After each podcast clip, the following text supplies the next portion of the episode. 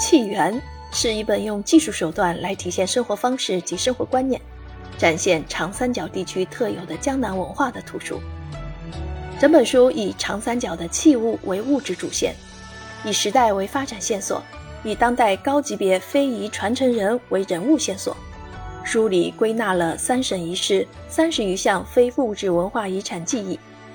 从金属到丝织，从笔墨到堪舆，从历史起源、记忆特色、非遗传承、创新发展等多方面，全面介绍了各项非物质文化遗产的前世今生。佐以精美的图片与详尽的文字，以历史文献与传承人访谈相结合，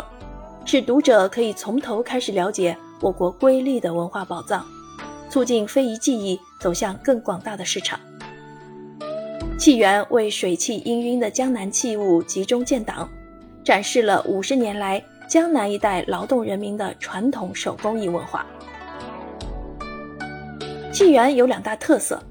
一个是门类选择，整本书的记忆以国家非物质文化遗产的官方信息为蓝本，但是并没有完全拘泥于此。主创团队从创意开始。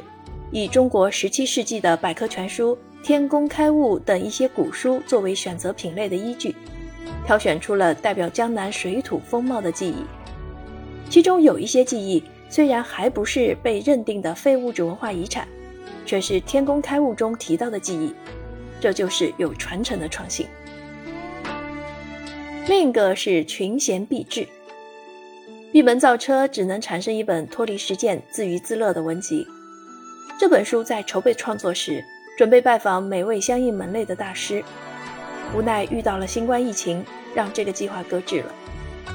但是在上海市工艺美术协会以及江苏、浙江、安徽三省工艺美术协会的通力协助下，主创团队通过互联网与国家级、省市级非遗传承人等当代工艺杰出代表逐一交流，记录下他们对于该门技艺发展至此的思考。器源不是简单的史料编辑，也不是工艺流程介绍，而是融汇古今的故事会，这让整本书的阅读体验非常有趣。一方面，他按不同的类别将优秀中国传统文化中工艺美术品的发展进行基本的梳理；另一方面，他点出优秀技艺的传承发展离不开杰出工匠和他们的匠人精神。古语有“观千剑而后识器”。操千曲而后晓声的说法。翻看这本书，书中会有许多这样的故事，它们承载着一件件器物背后凝结的民族文化。虽然每篇的篇幅不长不短，但其中的内容大多以学术资料为底本，融合地方故事、民间传说，试图将工艺美术作品的文化故事娓娓道来。